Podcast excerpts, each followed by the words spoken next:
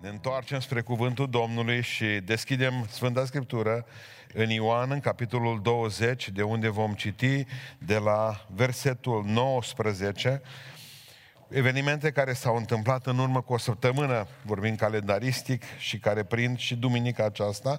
Deci, Evanghelia după Ioan, capitolul 20, de la versetul 19.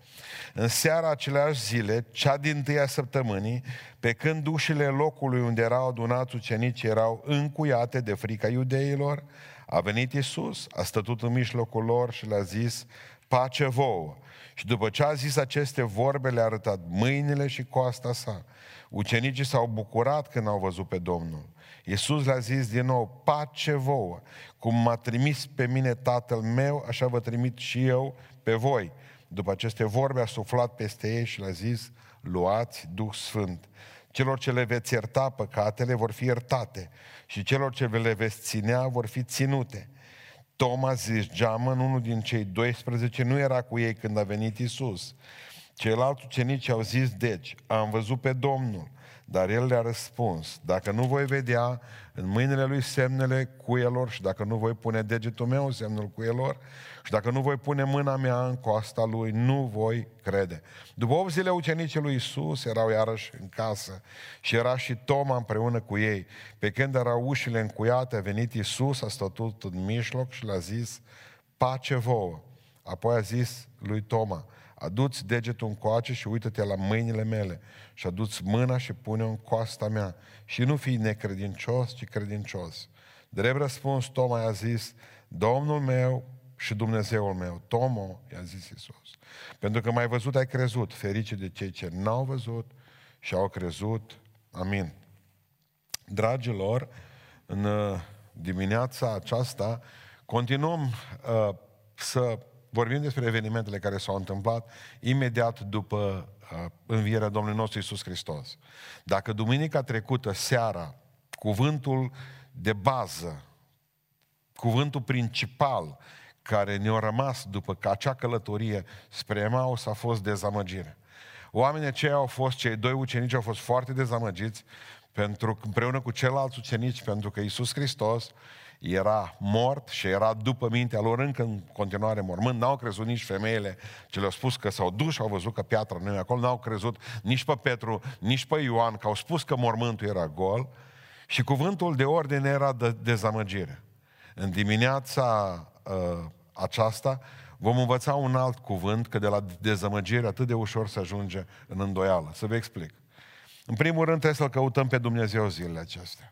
Mi-au scris mulți oameni, în mod special tineri, care au zis, unde e Dumnezeu acum? De ce îngăduie Dumnezeu peste lumea aceasta lucrurile acestea? Și ar să începem povestea lungă a răului. De ce îngăduie Dumnezeu rău? De ce îngăduie Dumnezeu ca să se întâmple lucruri rele oamenilor buni? E bine, problema în felul următor. De aici, din, deza, din dezamăgirea aceasta provocată de un Dumnezeu absent, urmează logic, îndoială.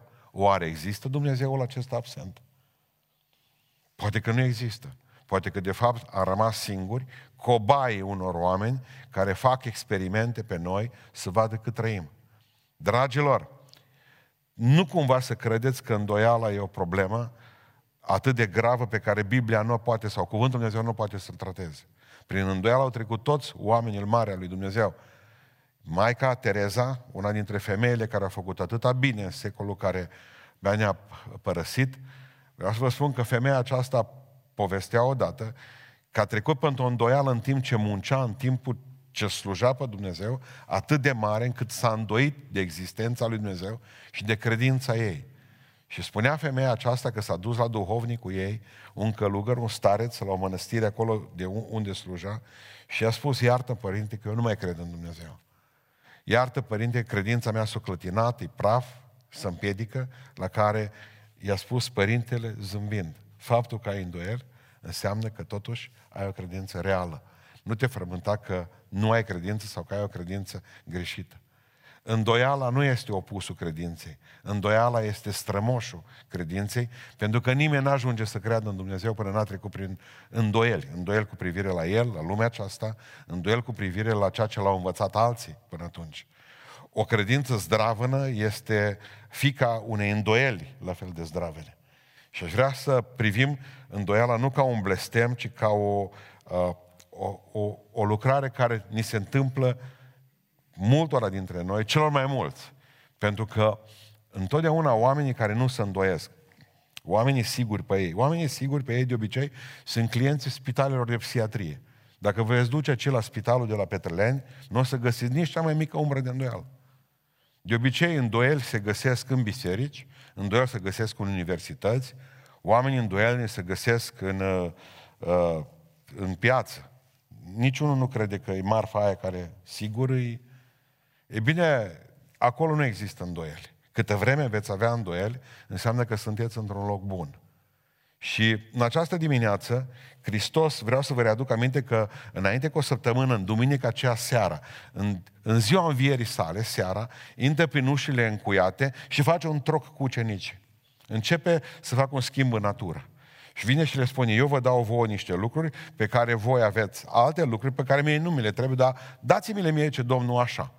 Observați ce schimb fantastic face trecând prin uh, ușile acelea închise, ucenicii în casa lui Ioan Marcu, în odaia de sus, stăteau și tremurau vârtos. Domnul intră cu ușile încuiate, Domnul intră și zice din toată pace vouă.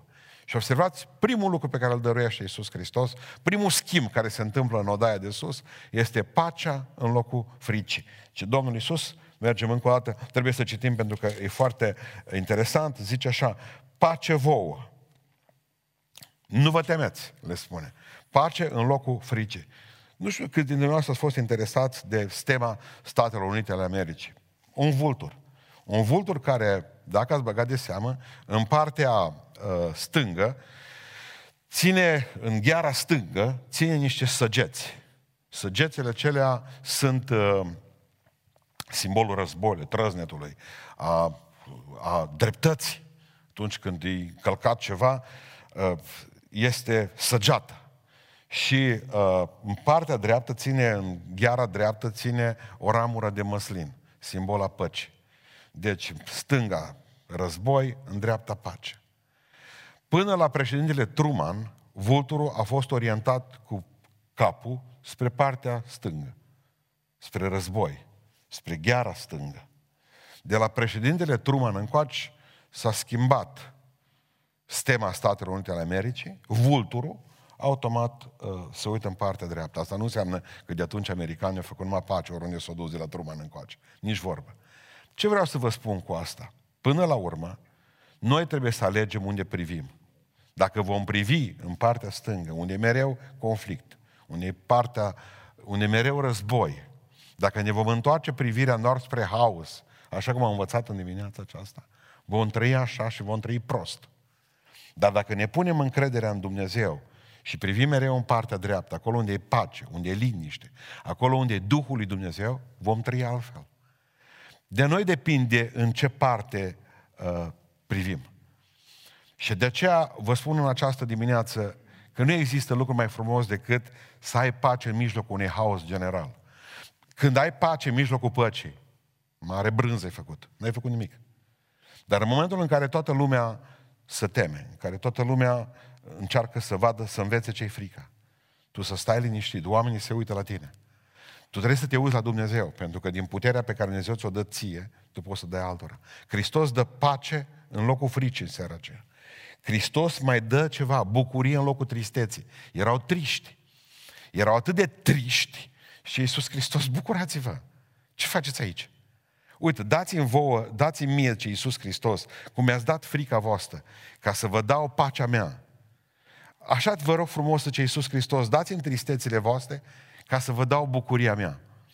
E atât de interesant, uh, citeam o poveste de Paște odată, Napoleon, când a atacat și Austria, că au ajuns și pe acolo, bune nu a ajuns Napoleon, de fapt, el s-a dus cu armata și la un moment dat a încercuit în uh, orașel mic, sat mai mare, o comună mai mare, Feldric, pe vremea aceea, cum un oraș mai mare. E bine, ce nu știu Napoleon, că ei nu prea erau interesați cu religia, era că au fost dimineața de Paști, când ei încercuiseră orașul. Oamenii ce zis? Băi, oameni buni, suntem încercuiți, francezul vrea să ne bată pe toți, dar noi avem o problemă. Noi avem Paștele în dimineața aceasta. Și indiferent ce se întâmplă cu noi până de seară, noi trebuie ca să continuăm să explicăm lumea acestea mici care o avem noi, că Iisus Hristos trăiește. Deci dați drumul la clopote și trageți clopotele plin de bucurie, pentru că s-o sfârșit cu toca. Gata, vinerea mare trecut, sâmbătă mare, uh, sâmbătă, sâmbătă mare trecut, acum dați drumul la clopote. Și au început cu toții să strige și să strige Hristos a înviat și să tragă clopotele. De cealaltă parte, așa neștiind că e ceva sărbătoare, o zis Napoleon, mă, eu am impresia că ăștia le venit întăriri. Și în momentul în care au auzit clopotele sunând, pur și simplu au zis, mergem de aici. Le-a fost frică. Ei bine, oamenii aceștia, doar datorită unui strigă de bucurie și unui clopotras, au reușit să câștige un război. Câte războaie n-ai pierdut tu pentru că ai fost trist? Și în momentul în care ești trist, în momentul în care ești întristat, în momentul în care uh, ți fața posomorâtă, cum zice Biblia, în momentul respectiv nu mai poți să câștigi nicio biruință. Pentru că va trebui ca să ai ceva din Dumnezeu. Și acest ceva din Dumnezeu care te face să, să biruiești toate obstacolele. Este o bucurie care nu vine din faptul că vezi ceva sau simți ceva sau cunoști ceva. Ci ai ceva în tine. Ai ceva din Dumnezeu în tine. Ai o rază de soare dumnezească în tine care se numește bucurie. Al treilea lucru, al treilea schimb în seara aceea a fost bucuria Uh, vă rog să mă iertați, a fost sensul în locul lipsei de scop. Vă rog să fiți atenți, citim mai departe. Spune cuvântul Dumnezeu așa. Iisus le-a zis, pace vouă. Până atunci erau șomeri. Cum a trimis pe mine tatăl meu, așa vă trimit și eu pe voi. Și au dat seama că au sens, au scop în viață. Nu știau ce să vor face. Ce vom face noi oare mâine? Ce Iisus Hristos, uite, vă spune ce veți face. Vă veți duce și vă voi trimite, suflând Duh Sfânt peste ei. Și acum ascultați versetul 23, ce trebuie să facă. Celor ce le veți ierta, păcatele vor fi iertate. Și celor ce le veți ținea, vor fi ținute. No? Bun. Uită-te adevăratul sens al, și scop al vieții să vină un om la tine și să zică, iartă-mă, Dumnezeu să te ierte. Și atunci automat ți-ai pus mâna pe el și pleacă iertat de păcate. Și așa, părinții vor ierta păcatele fiilor, preoții vor ierta păcatele uh, enoriașilor, soții vor ierta păcatele soțiilor. Uitați sensa vieții. Nu, nu e asta. Dar atunci ce înseamnă asta? Știți ce înseamnă asta? Pentru că tu m-ați întrebat săptămâna aceasta citind, putem noi să iertăm păcatele altora? Nu. Putem proclama iertarea lui Dumnezeu peste păcatele altora. Și asta înseamnă ținere și asta înseamnă, adică noi proclamăm ceea ce Dumnezeu face. Să vă explic, simplu. Dacă eu tac din gură și nu mă duc în, uh, hai să zicem, în Dialan, un cartier al Beiușului, un uh, cartier mai taliban al Beiușului, uh, dacă nu, eu mă duc în Delani acum și vre, rostesc cuvântul lui Dumnezeu uh, să se pocăiască oamenii. Deci nu știu cine vrea să se ducă misionar undeva. Îl invit aici la noi. Nu vă duceți pe unde sunt prigoane mari, că zero prigoanele pe lângă ce vă uh, ofer eu aici lângă Beiuș. Bun. Și dacă mă duc și le spun acestor oameni, pocăiți-vă, și ei nu cred și se duc în iad pentru că nu m-au crezut pe mine, înseamnă că eu le-am legat păcatele lor. Și mor cu ele legate. Dar dacă eu merg și rostesc cuvântul lui Dumnezeu în Delan și Delanii, cei din Delan cred, eu le-am dezlegat păcatele celor oameni pentru că am oferit iertarea lui Dumnezeu pentru Delani. Deci noi nu iertăm păcate, noi proclamăm iertarea Lui. Dacă noi tăcem din gură, păcatele oamenilor vor fi ținute. De aceea putem lega și dezlega, pentru că ni s-a dat acest mandat ca să proclamăm victoria lui Dumnezeu asupra păcatelor oamenilor. Cine crede legat moare, cine, cre- cine nu crede legat moare, cine crede dezlegat moare. Și noi am făcut asta. Noi. Deci ați înțeles? Mergem mai departe. Le-am mai dat ceva. Putere în locul slăbiciunii. Luați Duh Sfânt.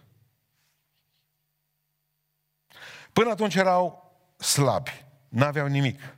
Și Domnul zice, suflă peste ei și naște biserica. Deci biserica, încă o dată, Biserica s-a născut la Paști, nu s-a născut la Rusalii. Dacă vă spune cineva că s-a născut la Rusalii, să nu credeți, că nu-i biblic. Când Hristos se duce și suflă peste ei și spune, luați Duh Sfânt, vedeți că peste câteva zile vin la Rusalii și trimit Duhul lui Dumnezeu peste voi. Biserica s-a născut la Paști și a fost împuternicită la Rusalii. Hristos suflă peste ei Duh Sfânt. Să vă explic și cum e cu Duhul Sfânt. Nu ploua la noi de o lună. Nu știu, a fost ceva stropi, în sfârșit, puțin o plouat. Mi-am pus niște pomi, nu cu vreo două luni, continuu fug cu găleata tot la două seri și le pun la rădăcină. Are brânză. Parcă dintr-o dată pământul. Salvez numai câțiva care am pus anul acesta. La ceilalți n-am mai pus, că nu mă pot duce cu atâta apă, plus după aceea să lungesc mâinile până la tălpile de la picioare. Cu găleți să urci pe deal în sus. Deci eu alerg. Salvez doi, trei pomi, nici lor nu le convine jumatea de găleată de apă. Vine Domnul cu o ploaie. Am văzut. Deci, în cinci minute, în cinci minute, au dat toți pomii din livadă, eu pus pe toți pomii din livadă într-o stare, toți erau vește, toți ziceau mulțumim, sau auzeau pe livadă, încercau să, erau distanțați social, ca așa am pus, dar erau vesele. Pom vesele. Și stăteam pe prispă și priveam cum plouă. Și mi-am dat seama, asta e uh, diferența între puterea mea și puterea lui Dumnezeu. Încerc să umplu ceva gălesc cu apă, ne mulțumesc toți pomii din grădina aproape, la ei la care le-am dat, că le-am dat prea puțin, la ei că nu le-am dat, nu le-am dat de fel. Și în 5 minute Domnul face tot ce trebuia să facă cu 200 de oameni, ce aș fi putut să facă cu 200 de oameni, să ud 200 de pomi în livadă și să fac ceva. Pricepeți? Totul prin puterea noastră, nimic prin puterea noastră. Totul prin puterea lui. Umplerea cu Duhul lui Dumnezeu e ploaia aceea pe care Dumnezeu o dă în belșugat. Deci nu mai lucrezi cu puterile tale, lucrezi cu puterile lui Dumnezeu, pentru că Dumnezeu asta vrea să facem. Forța noastră e slabă, e nesemnificativă pe lângă forța lui. Deci ce au primit ucenicii în seara aceea? Au primit, spune cuvântul Dumnezeu, că au primit pace, au primit bucurie, au primit sens în viață și au primit Duhul lui Dumnezeu, putere. Toma nu era acolo. Era plecat. El nu a primit nimic din toate acestea și n-a fost un, uh, n-a fost un apostol slab. A fost un om tare. A fost un om puternic. Dacă o zis, uite, Doamne, dacă tu trebuie să mergi să mori, merge să murim și noi cu tine. Nu unul care, care, care să să, să se facă iepure imediat. Nu, ci un om care a vrut să moară împreună cu Isus Hristos. Dar s-a întâmplat ceva și de aici încolo începe povestea aceasta. Un om ce se îndoiește.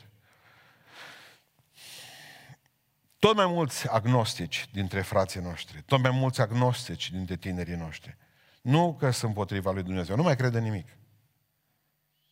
Marea problema noastră va fi în curând o armată de agnostici păstorită de pastori agnostici, de preoți agnostici. Dacă nu suntem atenți, aceste îndoieli pot să devină boli cronice și boli care să ne ducă după aceea în moarte spirituală. Toma vine și zice, nu cred, trebuie să văd. Avem îndoieli, avem probleme în viață, de multe ori ne îndoim de ceilalți, ne îndoim de noi, totdeauna e rău, dar cel mai mult ne îndoim de Dumnezeu, de disponibilitatea Lui, de capacitatea Lui, de dragostea Lui față de noi. Ne îndoim de Dumnezeu dacă de bunătatea Lui față de noi. Ne îndoim de, de multe ori de uh, nu, compasiunea Lui, mila Lui față de noi. Ne îndoim de prezența Lui în viața noastră. Ne îndoim de faptul că suntem în trupul lui Iisus Hristos. Nu mai credem suficient în Dumnezeu, ne îndoim de El, nu mai credem în noi și nu mai credem în cer. Vei ajunge acolo? Da, nu știu. Ești, pe când deja sunt acolo. Sunt acolo. Doar trupul meu e pe pământ, eu sunt în cer. Încă mai stau pe aici, pe pământul acesta, în așteptarea unei, uh, a un, să jonglez printre coviduri, cât mai mult, ca să mor și eu liniștit împreună cu frații mei, la timpul nostru și nu la alt timp, nu în alt timp. Ce să faci atunci când vin îndoielile peste tine? Ce să faci în acele momente în care ești jos cu credința? Ați avut vreodată îndoieli, pastore? De cele mai multe ori. Au fost momente de necredință, da. Și ce ai făcut? Am venit și am predicat. Te-ai îndoit 100% de tot ce mișcă, pentru că de aceea și doctoratul mi l-am dat de la, de la părintele îndoielnicilor, de la domnul Descartes. El a zis că îndoiala este miezul acestui univers. E bine, ideea Ideea e simplă. Ideea e simplă. Ce faci atunci când vin îndoiel peste tine? Primul lucru pe care vreau să, vă, să vi-l spun în această dimineață este că aceste a voastre îndoieli să le aduceți cu sinceritate înaintea lui Dumnezeu.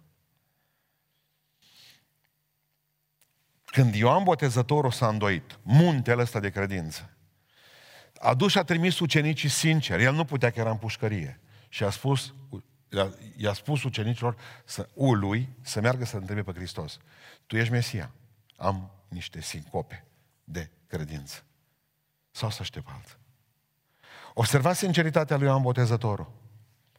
Știți, avem aici surori de ale noastre care dascăli, care sunteți dascăli, mă veți înțelege cel mai bine. El îi mai are 5 minute până când tu trebuie să pleci din clasă, că e pauză. Începe să se foiască, bagă mâna în bancă, își numără sandwich-urile. E gata, simte deja că e pauză aproape. Și tu vii și pui o întrebare idiotă. Ați înțeles lecția de astăzi? În momentul în care deja el să și vede cu sandwich în gură. Sau să meargă să tragă o țigară în toaletă. El, el e frământat. Și tu vii și spui în felmător, ați înțeles lecția de astăzi? Știți care va fi răspunsul? Da. Da. Dar el nu înțeles nimic. Absolut nimic. Nici ea, nici el. Ce mai mulți. Dar atunci să, să spună, da. Înțeles să întreb de ce întreb în biserică. Ca așa să scot mincinoși pe bandă. Da, tot. Sigur. Pastore, bazează pe mine că am priceput tot. Și nu pricep. Vorbesc românește. Nu vorbim în latină, nu vorbim în greaca veche, nu vorbim în uh, uh, ebraică. Vorbim românește. Înțelegeți? Da. Ai priceput? Da. Observați ce zice Ioan Botezătorul. Nu înțeleg nimic. Nu mai știu dacă tu ești.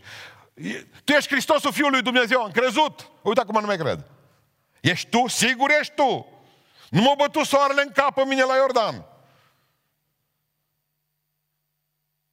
În momentul în care ai probleme, vină cu sinceritate înaintea lui Dumnezeu. Pentru că uh, Iisus Hristos nu, nu, nu-i supăra pe Ioan.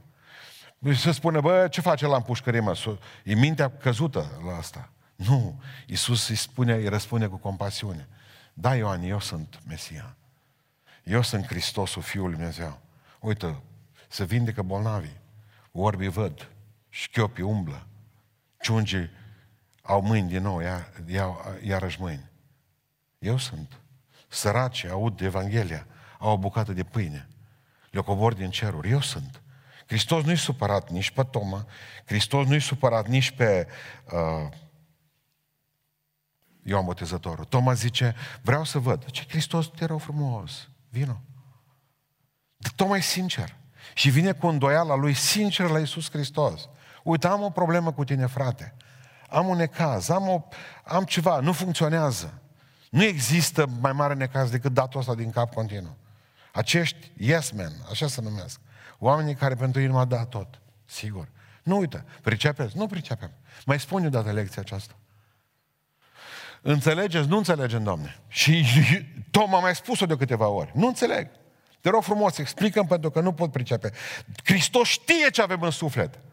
Dar El așteaptă de la noi, de la fiecare dintre noi, așteaptă uh, să spunem lucrurile acestea. Și la ce mă gândeam zilele acestea, că există mai multe variante cu privire la Toma. Cum că ar fi fost Didimus, Didima, un oraș în Turcia, care ar fi spus în Turcia de astăzi, atunci nu era în Turcia, da? că ar fi fost de acolo. Există varianta cum că ar fi fost din orașul respectiv. Didimus ar mai însemna și geamăn. Cum că ar fi fost geamăn cu cineva, nu știm cu cine. Dar mai există și o variantă mai ciudată, susținută de mulți teologi, nu de puțini, cum că Toma, de fapt, este Iuda, fratele Domnului Isus Hristos. Iuda Toma.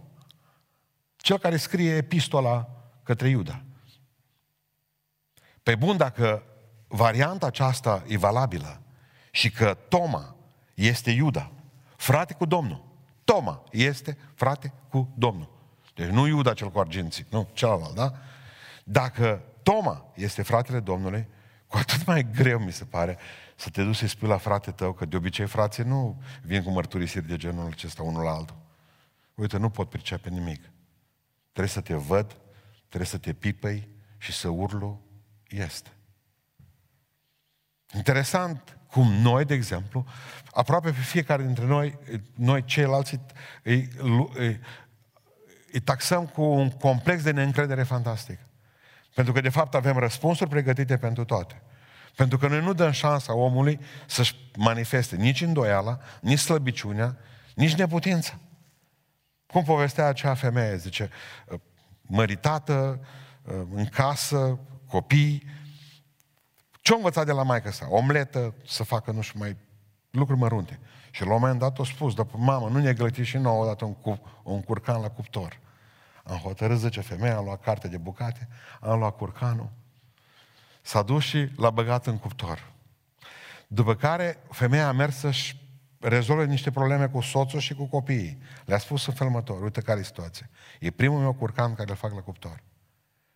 Deci, dacă nu vă place, nu urlați, nu veniți și țipați la mine că s-ar putea să nu iasă. Da? Nu ziceți nimic, niciun cuvânt, nu mă vă luați paltoanele pe voi că iarnă și direct la McDonald's. Și a spus. Bun. Ce femeia a scos cu, cu, cu curcanul din cuptor, l-am pus pe tavă, când să-l duc pe masă, mă așteptau toți la masă, tacâmurile puse, toți erau cu paltoanele pe ei. Deci hotărâți, cu lingura și furculița în mână, cuțitul în, în dinți și îmbrăcați cu paltoane, tata zice, soțul era și cu pălăria în cap. Hotărâți, curcanul e bun! Hristos nu vine la noi niciodată cu, cu idei de genul acesta, ce zice, ai o problemă, eu n-am răspunsuri fabricate de gata. Ai o îndoială, dar te rog frumos, spune-mi, de el o cunoaște, dar vrea ca să fim sinceri. El întotdeauna, la orice păcat pe care îl facem noi, Iisus Hristos l-a cunoscut, dar vine cu prezumție de nevinovăție, dacă păcatul e mărturisit. Uite, zice, nu mai găsesc nicio nelegiuire în tine. Uite, păcatele tale sunt iertate și eu te binecuvintez pe tine. Deci, ce vreau să vă învăț aici, prima, primul lucru? Atunci când ai îndoieli, du-te sincer la Dumnezeu cu ele. Du-te înaintea Domnului și spune, am o problemă, tată, am un ecaz, nu pot crede. Am, nu, nu pot crede în tine, nu pot crede sau în altceva, într-un, într-un domeniu al teologiei, vaste teologii. Nu cred în botezul cu Duhul Sfânt, nu cred în vorbirea în alte limbi. Nu te du și țipa în stânga și în dreapta că nu există ce nu înțelegi tu. Nici dacă ai vreo îndoială, nu veni și o țipa în fața noastră. Pentru că îndoielile tale, să ți le păstrezi pentru tine. Dure înaintea lui Dumnezeu. Pentru că eu am îndoiala mea și dacă tu vii cu îndoiala ta zdravănă, provoci un cataclism în viața mea. Pentru că îmi dau seama de fapt că în toată lumea se îndoiește. Mergeți cu ele înaintea lui Isus Hristos. Uite, am o problemă, Doamne. Am frământările mele, am amărăciunile mele. Al doilea lucru pe care îl învățăm astăzi, practic, din Cuvântul Dumnezeu. Întotdeauna să nu luați decizii importante atunci când sunteți jos. Niciodată să nu luați decizii importante atunci când sunteți jos. Ce putea să facă Toma în zilele acelea? Nu mai credea că Iisus Hristos a înviat? Vom vedea mai târziu că era de fapt altceva. Dar putea să aleagă să facă mai multe lucruri. Unul dintre ele, să meargă la crâșmă să se îmbete zdravin, dacă avea droguri să se drogheze, putea să devină un iudă, să-i vândă pe el las pe toți, pentru că oricum, cred că zicea Iuda a fost deștept, cred că singurul deștept dintre noi, minus ștreang, putea să facă lucrul acesta. Putea, de exemplu, să se sinucidă, să sară de pe bloc.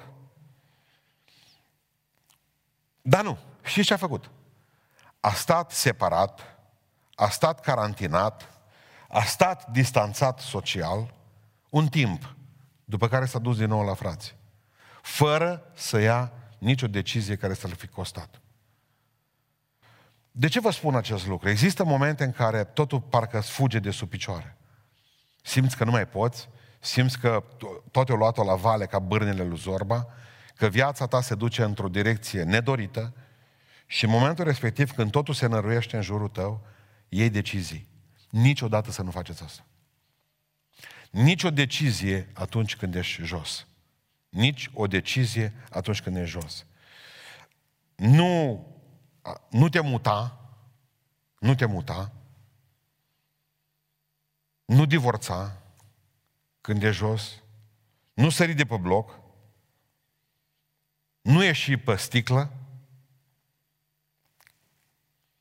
nu te reboteza schimbând religia, nu lua droguri, nu lovi pe celălalt de lângă tine. Nici o decizie nu se ia când omul la pământ.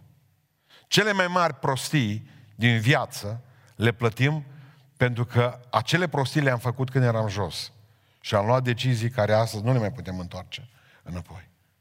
Atunci când ești nervos, atunci când simți că ai pierdut, atunci când simți că lumea s-a depărtat de lângă tine, că nu te mai iubește nimeni, atunci când crezi că ai rămas singură sau singur, atunci când simți că ai fost trădată sau trădat, atunci când lucrurile nu funcționează, atunci când ești neîndreptățită sau neîndreptățit de șef, de familie, de biserică, de păstor, de nu știu mai cine, în momentul respectiv se poate întâmpla ca tu să iei o decizie și decizia aceea, 99,99% o regret astăzi. Stați liniștiți. Stați la locurile voastre atunci. Lăsați să se termine furtuna, așteptați o lună, două, trei, cinci, cât e nevoie. Și abia atunci luați o hotărâre. Aduceți-vă aminte de Orfeu și de Euridice? Orfeu, marele cântăreț din mitologia greacă, care s-a îndrăgostit de o fată care a avut neșansă după care, când s-au căsătorit, să calce pe un șarpe, care trebuie să ajungă în infern, și el atât de frumos cânta bărbatul acesta încât s-a dus în infern după ea, a reușit să convingă pe uh, câinii infernului să lase să intre înăuntru, a reușit să-l convingă pe Caron, maestru luntraș, care te putea trece stixul, să-l treacă dincolo după ce a cântat ceva. A reușit să-l înduplece pe stăpânul infernului, pe Hades. Se vedea pe Euridice, numai că soția lui Hades, care era și ea cu soțul în infern, șef peste infern, a spus doar atât. Ea merge în spatele tău, te duci afară din infern, va trăi și tu și ea cu o singură condiție. Nu-ți întoarce capul spre ea până nu ieși afară. S-a dus și când a fost la ușa infernului, îndoielile care îl măcinau pe drum, oare îi nu m-au mințit? Că se putea întâmpla și asta. Nu-i auzea pașii. Oare îi în spatele meu sau nu în spatele meu? L-a făcut să întoarcă capul atunci când mai avea un metru și ea să iasă afară din infern. Și automat a fost absorbită înapoi în întuneric. Îndoiala l-a fră- măcinat pe Orfeu. Îndoiala. Oare îi sau nu îi în spatele meu? Îndoiala care l-a făcut să ia o hotărâre rapidă, să întorc capul. Niciodată, indiferent cât de macină îndoiala indiferent cât te macină durerea, nu luați o hotărâre pripită în viață. Al treilea lucru pe care vreau să vi-l spun în această dimineață, să vă duceți la frații. Când vă veți duce cu îndoielile înaintea lui Dumnezeu, sincer înaintea lui Dumnezeu, când nu veți lua decizii pripite în momente de criză, criză de orice fel a vieții, următorul pas pe care trebuie să-l faceți este să vă duceți la frații înapoi la frați. La stupizii, frați, de care ați fugit. La ștersii, frați, de care ați fugiți, fugit. La ăia pe care i-ați bârfit. La ăia trebuie să vă întoarceți înapoi. La oamenii care îi iubiți acum, pentru că nu mai vedeți, dar pe care i-ați judecat înainte de COVID. Înapoi la frați. Izolarea i-a mărit îndoielile, pentru că nu era altceva decât un cărbune separat de jăratic. Ceilalți ucenici, zece cât o mai rămas, pentru că unul dintre ei să sinucisese, el era plecat, Toma, ceilalți erau împreună. Măcar tremurau împreună, chiar dacă nu vorbeau în alte limbi atunci împreună, dar tremurau împreună. Măcar își puteau împărtăși necazurile, frământările, suferințele, durerile.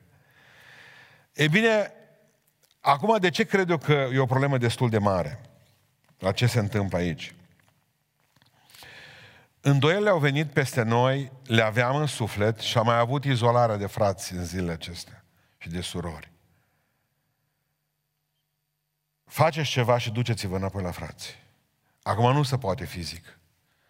Dar acum binecuvântați și folosiți internetul și folosiți telefoanele pe care le aveți și conectați-vă iarăși cu frații. Scrieți un SMS-ul. Trimiteți-le o încurajare. Vorbiți cu ei la telefon. Ce mai faci? Avem atâtea, avem atâtea, spunea cineva zilele acestea, pastore, de ce se îmbolnăvesc mai mult, de exemplu, țiganii, frații noștri romi, și negri în Statele Unite ale Americii. Pentru că sunt oameni care nu pot trăi fără părtășie, unii cu alții. Îi judecăm. Bă, în Craiova, eu am dat aseară sau la altă seară, făcut chef, nu știu ce logod nu avut. De ei nu pot să facă logodnă, nu va, mai decât să facă o logodnă din asta. O prefera să nu vină logodnici, ci numai ceilalți. Pricepeți? Ei așa sunt, că i-am cunoscut. Mirle și mireasa nu contează atât de mult, cât contează bucuria frățească. Deci, va fi greu în țara aceasta. Primarul urzicenilor zicea să se închidă bărbulești zilele acestea. Că bărbulești, toată lumea o bucurie. Toți se filmează, toți trimit cântări spre toată țara. Deci avem o fabrică. Silicon Valley nu reușește să trimită atâtea calculatoare cât, câtă muzică trimit uh, uh, ceilalți acum spre, spre țară, spre noi. Domnul să-i binecuvinteze. Ce ar mai face prietenul meu, Da Silva? Ce ar mai pune el în... Uh, în învârtitul ăla, nu știu cum se numește. Bun. Uh, fraților, e momentul în care mereu îmi spun, frate, intre cu noi pe Zoom. Nici nu știu ce e Zoom-ul. Crezut că e ceva ce mărește, ce aduce. Intre cu noi, frate, să ne bucurăm și noi împreună. Deci n-ar trebui să fac altceva de dimineață până, până a doua zi de dimineață, numai să stau pe Zoom cu diversi frați de mei. Vă mulțumesc pentru dragostea care ne-o arătați. Adică vreau să înțelegeți un lucru. Conectați-vă unii cu ceilalți, conectați-vă pentru că pe noi, pe păstori și pe predicatori și chiar și pe cântăreți, îi aveți totdeauna cu voi. Conectați-vă cu ceilalți. Mă gândesc ce greu este pentru frații și surorile noastre care n-au nici internet, nici telefon.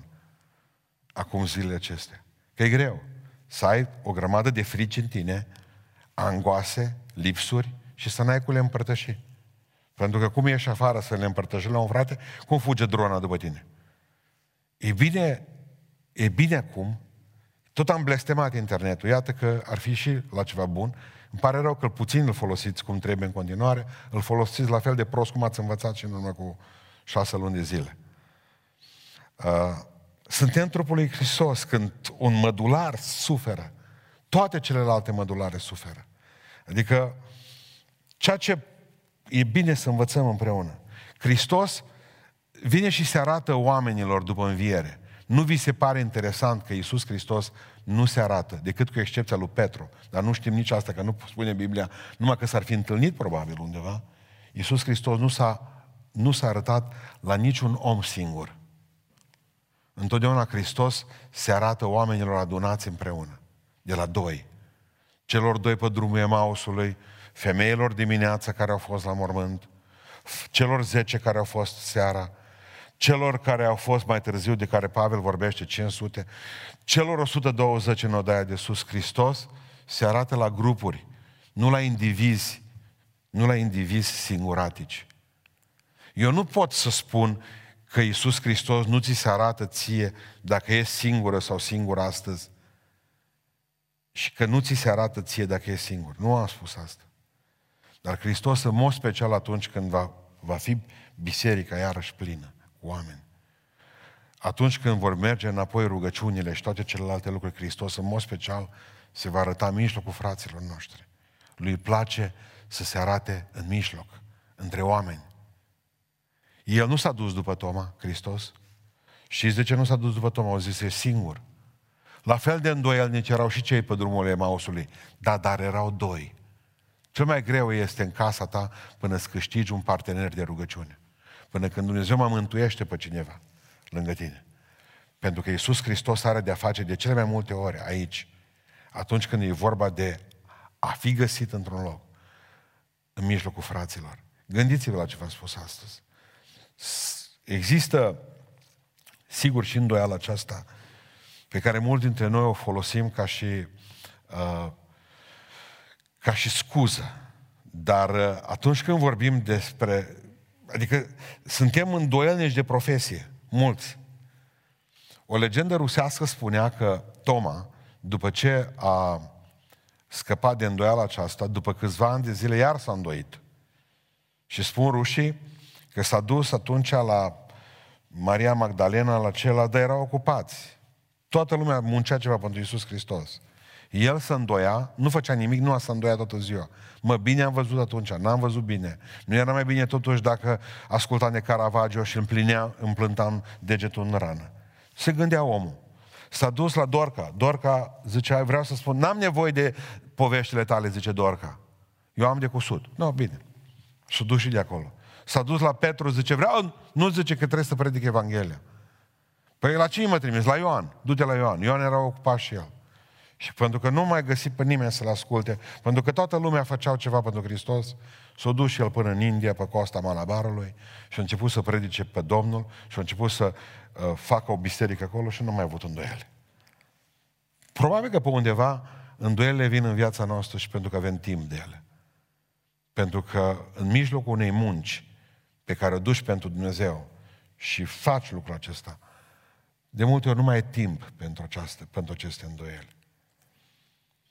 De ce o fi plecat Toma după pești? Dar oare o plecat după pești? În limba engleză doar îl putem găsi mai ușor pe internet, sinaxarul bisericii Iacobite siriene din Malabarul Indiei. E greu de găsit, da, e mai bine așa. Sinaxarul bisericii Iacobite siriene din Malabarul Indiei. Că Sinaxarul ăsta poartă nume uh, indian, că nu l-am putut pronunța. Am încercat azi noapte, nu mi-a ieșit. Atâta e definiția. Nu, mai bine o să lăsăm așa. Știți ce scriu oamenii aceia? Toma a fost de-a lor. Toma a fost în mijlocul lor. Toma a înființat biserici acolo în, pe coasta de vest a Indiei. Și ei au spus că Toma le-a spus lor că de fapt el nu s-a dus după pește atunci, nici nu a stat ascuns. Când duminica aceea seara ucenicii nu mai aveau de mâncare. Și că toți erau de frica iudeilor zăvoriți înăuntru și au zis Toma, cine pleacă să ducă mâncare? Tu, Petru, cel mă migroză. Pe mine mă cunosc, vezi că Ioan a zis, băi, eu stânăr. Și tot așa au zis Toma, nu, nu nimic, atunci mă duc eu. Și că de fapt Toma pleacă după mâncare și după apă. Și iese afară și când vine înapoi, ratase deja pe Domnul. Știți cum ratase? Exact cum ratează echipa de închinare rugăciunea. Deci exact așa au ratat uh, Toma, că dacă oamenii aceștia de aici, colegii mei de slujire de pe scenă, dacă oamenii aceștia ar lăsa rugăciunea doar pe când vin la biserică, cum lasă anumiți fraze de noștri, ăștia toți ar duce direct în iad. Pentru că ei nu se pot ruga aici. În timp ce voi vă rugați, ei trebuie să vină să-și ia instrumentele în spate, ei nu au rugăciune. Poate că veți spune că n-au nici îndoieli, nu știu, nu i-am întrebat. Fiecare cu îndoiala lui. Dar cert este că Toma zice că s-a dus după mâncare, nu a făcut ceva pentru ucenici. Și a ratat întâlnirea. O, câte întâlniri n-am ratat și noi aici, de dragul lucrării. Pentru că, pentru ca voi să fiți oamenii lui Dumnezeu și să aveți parte de Dumnezeu din plin, de timpul de cântare, de timpul de rugăciune, de timpul de părtășie, de toate celelalte lucruri. Mai ratăm și noi multe momente emoționante din locul acesta. Nu le vedem. Așa cum ratează cei de la televiziune momentele. Pentru că nu, ei nu se pot închina. Ei n-au cum să se închine, pentru că trebuie să zică camera 1, camera 2, camera 3, camera 4 și toate celelalte lucruri. V-am spus că de multe ori, de multe ori ratăm anumite lucruri frumoase cu Dumnezeu. Probabil că ne va pregăti acolo sus în cer lucruri mai frumoase pe care nu le-am fi visat niciodată. Și vreau să închei în dimineața aceasta spunându-vă al patrulea lucru. Întotdeauna să te întâlnești la sfârșit când ai îndoieli cu Hristosul cel înviat. Deci primul lucru, aduți îndoielile cu sinceritate înainte Domnului. Al doilea lucru pe care trebuie să-l faci atunci când ai îndoieli, să nu iei nicio decizie când ai îndoieli. Al treilea lucru pe care trebuie să-l faci atunci când ai îndoieli, să te duci la frați. Pentru că frații te, pot, te vor putea ajuta. Și al patrulea lucru pe care trebuie să-l faci este că trebuie să te întâlnești cu Hristosul cel înviat. Știți ce a zis Toma? Vină cu Toma, hai și puneți degetul în coasta mea. Și zice, Domnul meu și Dumnezeul meu. Știți ce m-a marcat lucrul acesta? Că a fost singurul ucenic care l-a spus înainte de Rusalii.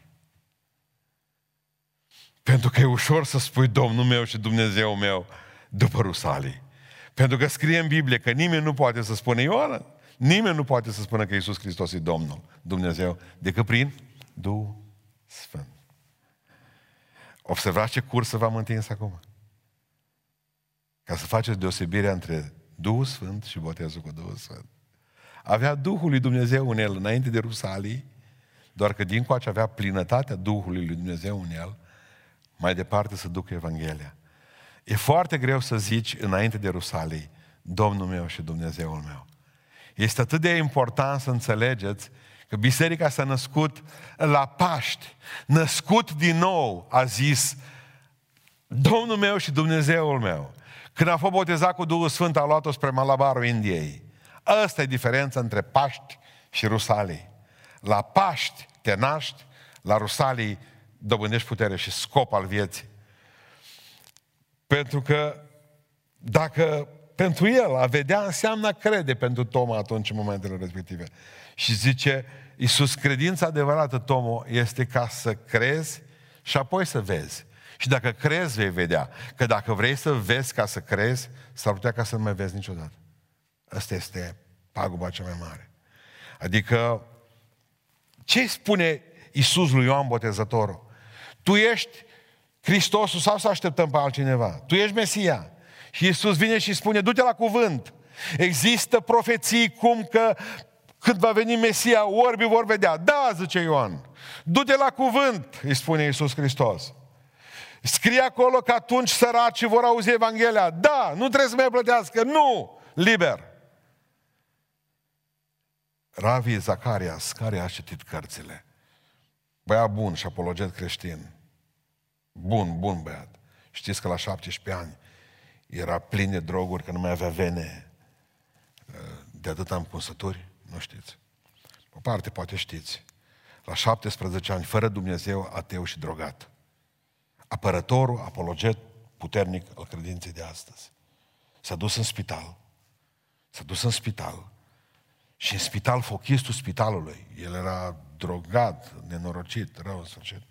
Fochistul spitalului a făcut cadou o Biblie. Primul cuvânt care l-a citit din Biblie a fost acesta, pentru că eu trăiesc și voi veți trăi. S-a dus și s-a pus pe genunchi și a spus, dacă există, dacă, cu asta se începe totul, cu dacă, dacă ești viu, dacă existi, vindecă-mă de boala aceasta, de adicția aceasta, de legătura aceasta drăcească drogurilor.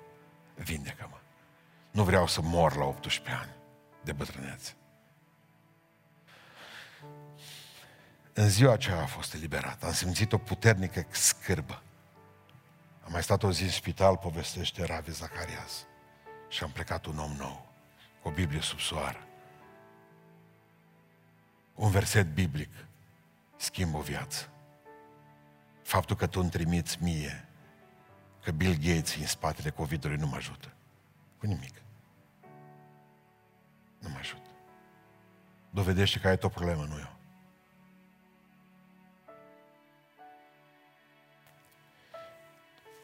Pe Dumnezeu e ușor să-L iubești dacă îl vezi.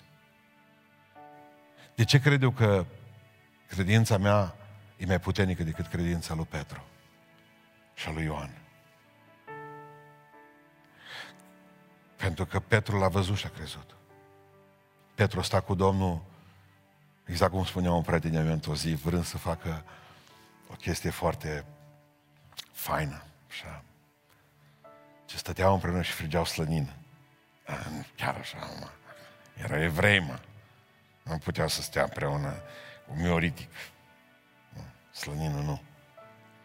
Lipsească satana.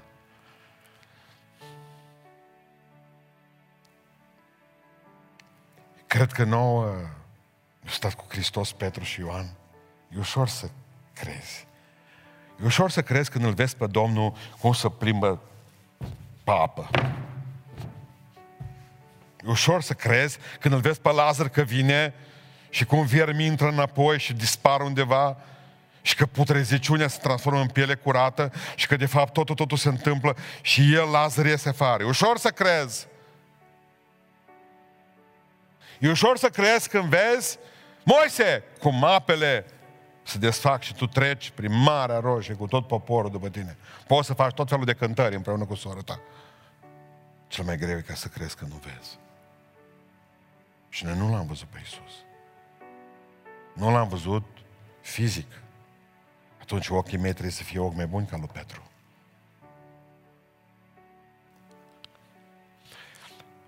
Dacă nu vom muri moarte de martiri, dacă nu vom muri moarte de martiri, aici, ca să fim egal, egal și deasupra lui Petru, asta îl diferențiază și poate că îl scoate cu un punctaj mai bun în cer. Că a murit pentru Hristos. Nouă ni se cere o credință mai mare. Să nu vezi și să crezi. Să nu vezi și să crezi. Ce frumos spune în 1 Petru tot el. Pe care voi, zice, față de mine.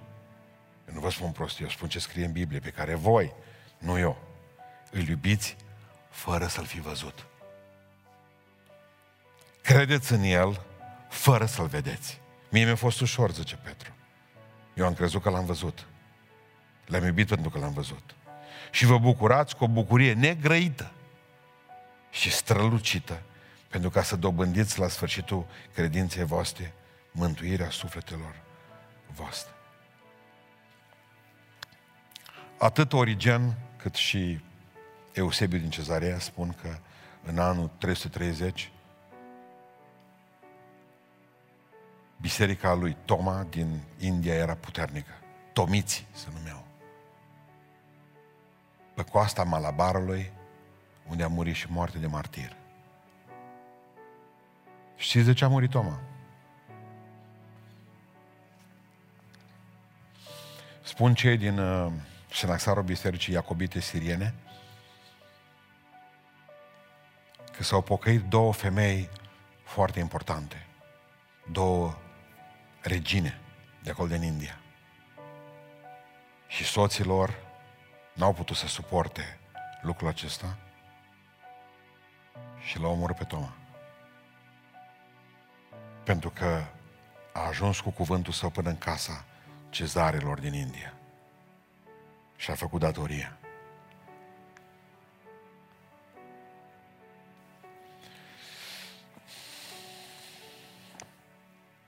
A fost un întârziat, probabil, mai repede decât un necredincios. Spun, spune tradiția bisericii ortodoxe că la dormirea Maicii Domnului, când toți ucenicii erau lângă ea, când ea a plecat spre veșnicie, tocmai ar lipsea. Și că i-a rămas de la ea, de la Maria, doar un brâu. O curea, o cingătoare.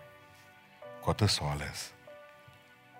Și trebuie să învățăm în dimineața aceasta încă o dată ceea ce spuneau frații mai înainte, fratele Liviu Cabău, că nu poți zice Domnul meu și Dumnezeul meu decât după ce ai zis înainte.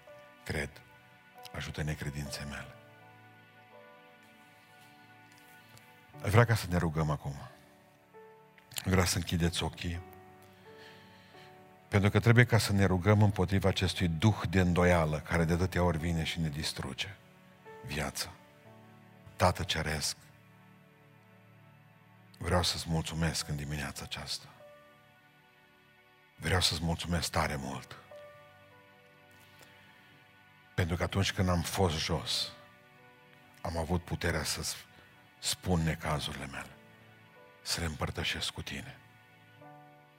Te rog, Tată Ceresc, în dimineața aceasta, ajută-mă ca să fiu acel om care să nu iau decizie atunci când sunt căzut sau căzut. Să aștept în pace hotărârile tale. Te rog, ajută-mă în această zi să mă duc la frații mei și să iubesc și să stau în sfântă părtășie cu ei. Când se va putea fizic să o fac fizic, dar acum pot spiritual și pot prin intermediul tehnologiei, Doamne, să fac lucrul acesta. Ajută-mă să mă conectez în primul rând la Tine, pentru că Tu ești cel înviat între noi și în dimineața aceasta, așa să mă ajuți. Haideți să ne rugăm cu toții Domnului pentru aceste lucruri. Un minut să-i spunem Domnului, îți mulțumesc că ai înviat ca să-mi spulberi îndoielile. Îți mulțumesc că ești atât de bun cu mine. Ajută-mă să mă pocăiesc, să n-am nicio îndoială. Ne rugăm cu toții Domnului, amin.